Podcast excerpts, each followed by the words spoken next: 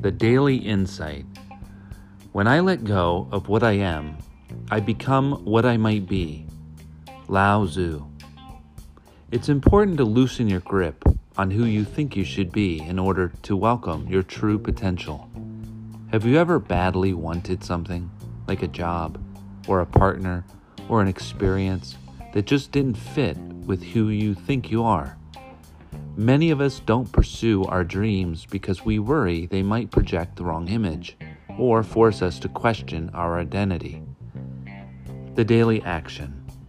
Go ahead, take a moment to acknowledge that who you are right now has grown from everything that has happened in your life up to this point. But that doesn't mean that you have to stay the same. If you allow different experiences into your life, you could become something even better, even more beautiful.